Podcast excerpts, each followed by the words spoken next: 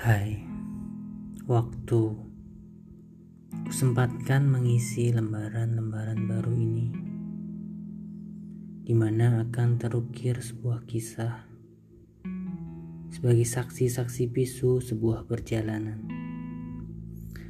Kata demi kata akan terjamah satu hingga cerita-cerita akan menyatu seperti rasa yang saat ini dirasa, seperti hati yang saat ini dijaga dengan hati-hati, seperti paru yang saat ini menderu-deru.